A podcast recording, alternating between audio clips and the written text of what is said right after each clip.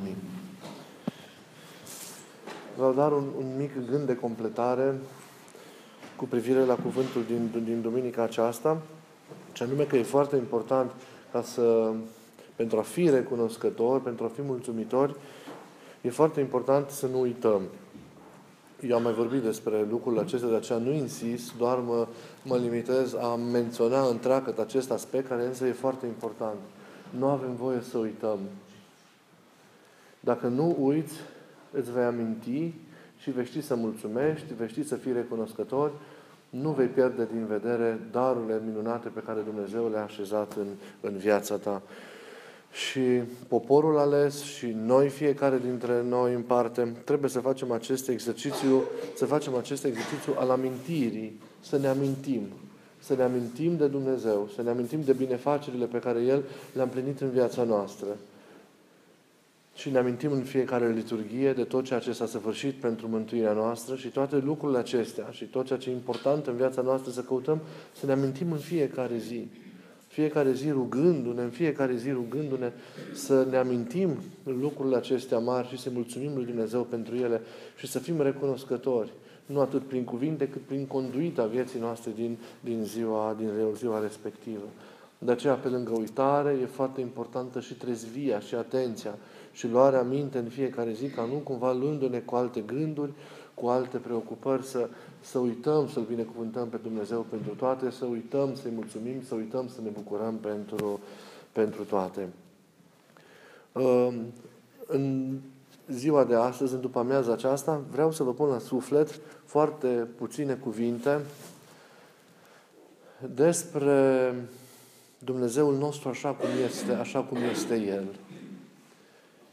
Suntem recunoscători nu doar dacă ne cunoaștem, cum am zis în cuvânt, pe noi înșine așa cum suntem. Nu doar dacă ne observăm cu realism și cu obiectivitate și împlinim lucrarea aceea pe care o presupune mulțumirea și despre care am vorbit la, la liturghie. Ci și dacă îl cunoaștem pe Dumnezeu așa cum este El. Dacă avem o experiență autentică, o experiență veritabilă a lui Dumnezeu, dacă avem o întâlnire adevărată cu Dumnezeu, nu mai putem să-L uităm pe Dumnezeu. Nu poți să uiți pe cineva pe care îl iubești. Nu poți să-L uiți. Persoana pe care o iubești e mereu în gândurile tale, mereu în inima ta, în preocupările tale. Gândul la ea și, și, și comuniunea cu ea transcende toate activitățile și toate lucrările pe care le faci în fiecare zi și ea este o prezență continuă în lăuntrul tău. Dacă iubim cu adevărat pe Dumnezeu, dacă ne străduim, ne ostenim să iubim cu adevărat oamenii, oamenii de lângă noi, atunci nu putem să-i uităm. Și ne uitându-i, ne amintim de ei și mulțumim lui Dumnezeu pentru ei. Mulțumim lui Dumnezeu pentru El, că este așa cum este. Dar e foarte important să-i cunoaștem pe oameni ca să putem iubi. E foarte important să-L cunoaștem pe Dumnezeu ca să îl putem, să-L putem iubi. Și e important să-L cunoaștem pe El așa cum este. Și lucrul ăsta, asupra acestui aspect, eu am insistat de multe ori, ori de câte ori am avut ocazia și o fac și astăzi, că e atât de important să-L cunoaștem pe Dumnezeu așa cum este El. Nu așa cum ne-L imaginăm noi, stând în afara experienței Lui, nu așa cum ni se pare nouă că este El din povestire unora sau, sau, ale, sau ale altora, ci să facem noi înșine, ghidați de cuvântul Scripturii și de, de cuvintele Sfinților Părinți, prin osteneală personală urmărită de duhovnicul nostru, să facem experiența adevărată a cunoașterii, a cunoașterii lui Dumnezeu. Și mergând pe această cale a cunoașterii în adevăr al lui, al lui Dumnezeu, să știți că reușim să ne, să, să, să ne apropiem de El, reușim să stabilim acea legătură personală, acea comuniune personală despre care vorbesc adesea, acea prietenie cu El, în virtutea căreia noi să le împlinim pe toate. Ea e centrul vieții duhovnicești. Prietenia cu Hristos și știți foarte bine, nu toate, toate celelalte rânduieli, toate celelalte reguli, nici măcar lupta duhovnicească pentru Sfințirea noastră nu e un scop în sine, ci toate sunt căi, sunt mijloace prin care noi ne străduim să ajungem la acea comuniune, la acea prietenie, la acea legătură indestructibilă de, de iubire cu Hristos în inima, în inima noastră. Și atunci avem cunoașterea Lui adevărată, dacă ținem cont de toate lucrurile acestea. Îl descoperim pe El așa cum este El. în adevăr, nu după mintea noastră. Este o experiență de negrăit a, a minții odihnită în, în, în inimă. E o cunoaștere adevărată, este o cunoaștere pe care o revelează, o produce, o manifestă Duhul lui Dumnezeu în inima, în inima noastră. Îl cunoaștem pe El așa cum este, un Dumnezeu plin de iubire. Îl cunoaștem așa cum este, un Dumnezeu incredibil de aplecat, de neimaginat de aplecat asupra, asupra noastră, asupra căutărilor, asupra interogărilor noastre, asupra frământărilor noastre, asupra vieții noastre, universului nostru interior așa cum este El. Un Dumnezeu care din iubire și-a trimis Fiul în lume. Un Dumnezeu care s-a apropiat atât de mult de noi încât a oferit acestuia spre întrupare însăși carnea noastră. A învăț, acest Dumnezeu întrupat a învățat să trăiască în această lume, a învățat să meargă, să împiedica ce a căzut, a plâns după laptele mamei, s-a ascuns adesea de teamă în brațele mamei sale, a muncit mai târziu din greu pentru a-și întreține casa, a adus apoi în provăduirea sa vestea cea bună în toate localitățile. I a fost înconjurat de oameni care fie l-au urât, fie care l-au iubit. I-au curs acestui Dumnezeu întrupat sudor de sânge noapte, a fost scuipat, a fost bătut cu biciul, a fost acest Dumnezeu atât de aplecat asupra noastră și implicat în viața noastră, a fost țintuit pe o cruce și a murit, mijlocind iertarea și viața pentru fiecare om și pentru întreaga, pentru întreaga omenire. Pentru el nimic n-a fost prea mult atunci când a fost vorba de mântuirea noastră, când a fost vorba de restaurarea noastră, de recrearea noastră. Pentru el nimic n-a fost mai mult. El este cel care ne înțelege mereu, cel care ne caută, El este cel care ne așteaptă, cel care este mereu prezent. El este cel care ne ascultă, cel care ne îmbrățișează, cel care ne oferă prietenia sa. El este cel care ne oferă prea plinul vieții sale dumnezeiești. Este de lung răbdător, e incredibil de iubitor și extraordinar de bun. El este cel mai de nădejde și toată osteneala noastră, cum ziceam, și asceza și alergarea noastră, trebuie să conducă la această descoperire a lui Dumnezeu așa, așa cum este. Nu un Dumnezeu care pedepsește, care sancționează, ci un Dumnezeu bun, un, un, un El iubitor, care e mereu aproape de noi, mereu de partea noastră, care ne susține mereu în fiecare clipă și nu ne părăsește chiar când poate toți cei din jurul nostru deja au, au făcut-o. La polul opus experienței lui Dumnezeu, așa cum este, este experiența creștinului legalist a Dumnezeului creștinului legalist.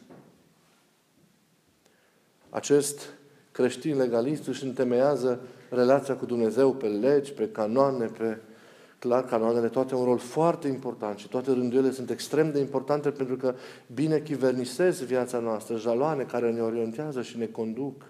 Dar nu ele sunt totul și nu ele dictează felul și, și conținutul relației noastre cu Dumnezeu.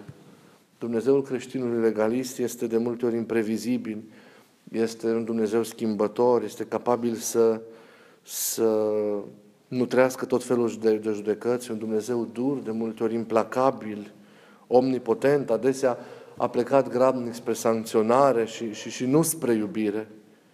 Și când îl privim în forma aceasta, din nefericire, în care îl văd foarte mulți creștini, când îl vedem așa pe Dumnezeu, ne simțim obligați cumva să apelăm la un fel de magie pentru a-L liniști. Și toată nevoința noastră și toată închinarea noastră de duminică și toată osteneala noastră cotidiană devin cumva, fără ca poate noi să conștientizăm și să ne dăm seama de acest lucru, o poliță superstițioasă de asigurare cumva împotriva capricilor unui astfel de, de, de Dumnezeu. Acest Dumnezeu se așteaptă cumva ca oamenii să fie perfecți, să-și controleze în permanență sentimentele și, și, și gândurile. Și când oamenii îl privesc așa pe Dumnezeu, ei eșuiază. Ei se așteaptă mereu să fie pedepsiți, iar relația cu Dumnezeul acesta nu va fi altceva decât o, o relație slugarnică, o relație temătoare, o relație fără libertate, o relație rigidă, rece, lipsită complet de experiența iubirii celei, celei adevărate. Cel care îl văd așa pe Dumnezeu, mai mereu, au în ei conștiința aceasta lucrării continua a răului. Se simt mereu predispuși la, la, la lucrarea răului. au mereu conștiința înrăuririi acestuia în viața, în viața lor. Și caută eliberare în tot felul de practici, considerând că prin aceasta sunt bună, sunt bună rânduială. Și atâția oameni care nu vă dați seama, înțelegându-L așa pe Dumnezeu, pierd experiența Dumnezeului adevărat și atunci intră în zona aceasta de superstiția credinței. Și atâția oameni care aleargă, cum să spun, au deja o demonomanie, obsesia prezenței răului și a diavolului în viața, în viața lor. Diavolul este o prezență de netăgăduit. Este un contrar al mântuirii noastre. El, cum zice Sfântul Apostol Petru, umblă răcnind ca un leu și căutând pe cine să înghită. Dar de la conștientizarea acestui fapt, a conștientizarea, de la conștientizarea curselor pe care diavolul le întinde pentru a ne prinde și întărirea noastră în Hristos pentru a trece peste ele și a avea o, o, o amintire obsesivă a diavolului și a cursului lui, mintea noastră este o diferență. Sunt oameni care continuu nu fac altceva decât să caute slujbe speciale, să caute tot felul de practici, tot felul de, pregă, de, de proceduri, de tot felul de dezlegări care să elibereze de astfel de, de, de înrăuriri. Neconștientizând un fapt extraordinar de important, că relația personală cu Mântuitorul Hristos eliberează de orice rău. Însuși faptul că petreci cu El în inima ta Însuși faptul că ai o comuniune de iubire cu El în inima ta, că petreci nemijlocit în El și în vărtutea acestei petreceri, toate ale Lui sunt ale tale. Și ale tale sunt, sunt ale Lui. Te eliberezi de la sine de orice rău și de orice înrăurire a răului. Pentru că creștinul care trăiește responsabil, accentul mereu va cădea pe Hristos. Hristos va fi centrul. Ascuns în Hristos, creștinul știe să se apere și să se izbăvească de cursele celui viclean. Evident, sunt multe slăbiciuni omenești. Omul nu tot timpul e atât de statornic în Hristos încât să nu fie vulnerabil la ispitele diavolului. Și atunci sunt rânduieli și rugăciuni speciale pe, pe care biserica le împlinește pentru a ajuta și a mijloci binele în viața omului, omului încercat. De, de la acest fapt până la face obsesie pentru anumite rânduieli și rugăciuni și, și, și, și dezlegări este, este, este o diferență cu totul și cu, este o diferență foarte, foarte mare. Mă amintesc râvna cu care la început foarte mulți veneau să-mi ceară dezlegări, să-mi ceară slujbele Sfântului Vasile cel Mare, fără să știe ce înseamnă rugăciunile Sfântului Vasile cel Mare. Ești demonizat, ești demonizat, i-am întrebat. De solicită asemenea rânduială. Lasă-te la îndemâna duhovnicului, lasă-te la îndemâna părintelui tău de suflet pentru a te dămădui și pentru a ști ce ți este ție de folos într-o situație sau, sau, sau alta. Există de multe ori o neașezare și o necunoaștere a lucrurilor. Creștini care umblă dintr-o parte în alta, care leargă dintr-o biserică în alta, de la un duhovnic la altul, mai intersectează și cu o vrăjitoare, mai și cu unul care are daruri extraordinare de a, eu știu, prin ce energii să echilibreze lucrurile în viața oamenilor. Există tot felul de căutări și tot felul care arată o neașezare duhovnicească a respectivului creștin și, și, o neorându, și, și o neorânduială care există în viața lui, în viața lui interioară. Pentru că frica asta continuă trădează și o neîncredere în Hristos, o necunoaștere a lui Hristos și o incapacitate de, de, de a trăi legătura personală cu Hristos. Câtă vreme ești în Hristos și ești împreună cu Hristos și lucrurile astea sunt, sunt adeverite de către părintele tău duhovnice, deci nu este doar o părere a ta, atunci nu ai de ce să te temi. Înveți doar să te păzești, înveți doar să te ascunzi în Hristos. Și prin Hristos și cu El și împreună cu El să, să, să zăbiruiești orice ispită a diavolului și să te edifici pe tine duhovnicește, să crești în idealul acesta al, al, al sfințirii tale, al unirii tale cu Hristos în, în iubire. Vreau mereu să, să faceți această experiență a, a cunoașterii adevărate a lui Hristos. Și doar o astfel de cunoaștere adevărată ne liberează de orice rău. Doar o astfel de cunoaștere adevărată ne, ne revelează sensul adevăratei libertăți și creează premizele pentru adevărata experiență, experiență duhovnicească. Încrederea într-un Dumnezeu care iubește temeinic omul și cu credincioșie, cu fidelitate, da, va forma ucenici adevărați, va forma ucenici liberi, adevărul vă va face liberi, da? și ucenici, ucenici încrezători. Un Dumnezeu iubitor cultivă mereu ucenici, ucenici iubitori. Conștiința faptului că ai fost înțeles, că ai fost ascultat, că ai fost iertat, că ai fost asumat, că ai fost iubit și că ești iubit. Schimbă viața mereu din, din, din temelii și ne dictează comportamentul nostru înnoit ca expresia nașterii din nou care s-a produs în, în, viața, în viața noastră. Și experiența noastră duhovnicească din momentul acela înainte are cu adevărat un fundament. El e implicat în viața mea. El este cel pe care l-am dorit, pe cel care l-am căutat. El este cel pe care l-am întâlnit. El este rostul, este sensul, este totul meu, este bucuria mea, este plinătatea mea. Și atunci, dacă El este totul meu, nu mai e nimic care să fie altceva în afară de El în viața, în viața mea. Aceasta este, este totul. Hristos descoperit în adâncul ființei noastre și întâlnirea noastră care se produce împreună cu El. Restul nu înseamnă decât rezvie, decât pază, decât atenție, dar nu umblare în alte locuri acolo unde nu este El și nu căutarea unor alte experiențe prin împlinirea anumitor practici pe care nu le-ar împlini Hristos și care nu te ajută să te zidești, să te zidești în Hristos. Vreau să fim oameni ai nevoinței. Vă știți cu cât ardoare recomand mereu și osteneala și canonul și nevoința și rugăciunea cu tot ceea ce această asceza noastră înseamnă. Dar nu vreau să vă văd închiși în asceza aceasta robe a unor nevoințe și a unor, și a unor osteneli. Vreau să aveți conștiința că asceza voastră și nevoința voastră transcende acel exercițiu de nevoință. Și scopul ei vreau să văd că îl postulați dincolo de această asceză. Orice ce, ce luptă, vreau să, vreau să, în orice luptă vreau să vă văd că sunteți cu ținta dincolo de luptă. Nu lupta în sine este un scop. Lupta în sine e un mijloc pentru a ajunge la acel, acel scop. Și acel scop este, este găsirea lui Hristos. Întâlnirea cu El și prietenia cu El. Comuniunea cu El în inimă și zidirea noastră dreptată până la desăvârșita unire cu El în iubire. Nici măcar lupta împotriva păcatului și a poate nu e un scop în sine. E o cale prin care ajungem să-L trăim, să-L trăim pe Hristos. Când le vedem pe toate acestea ca pe scopul în sine, devine, devenim robii lor și ratăm experiența Lui. Vom rămâne mereu exteriori unei relații adevărate cu Mântuitorul Hristos. Vreau mereu să le vedeți ca pe scopuri care sunt extrem de importante, la care nu se poate renunța, pentru că ele ne ajută ca să împlinim acest ideal. Dar idealul este petrecerea cu El.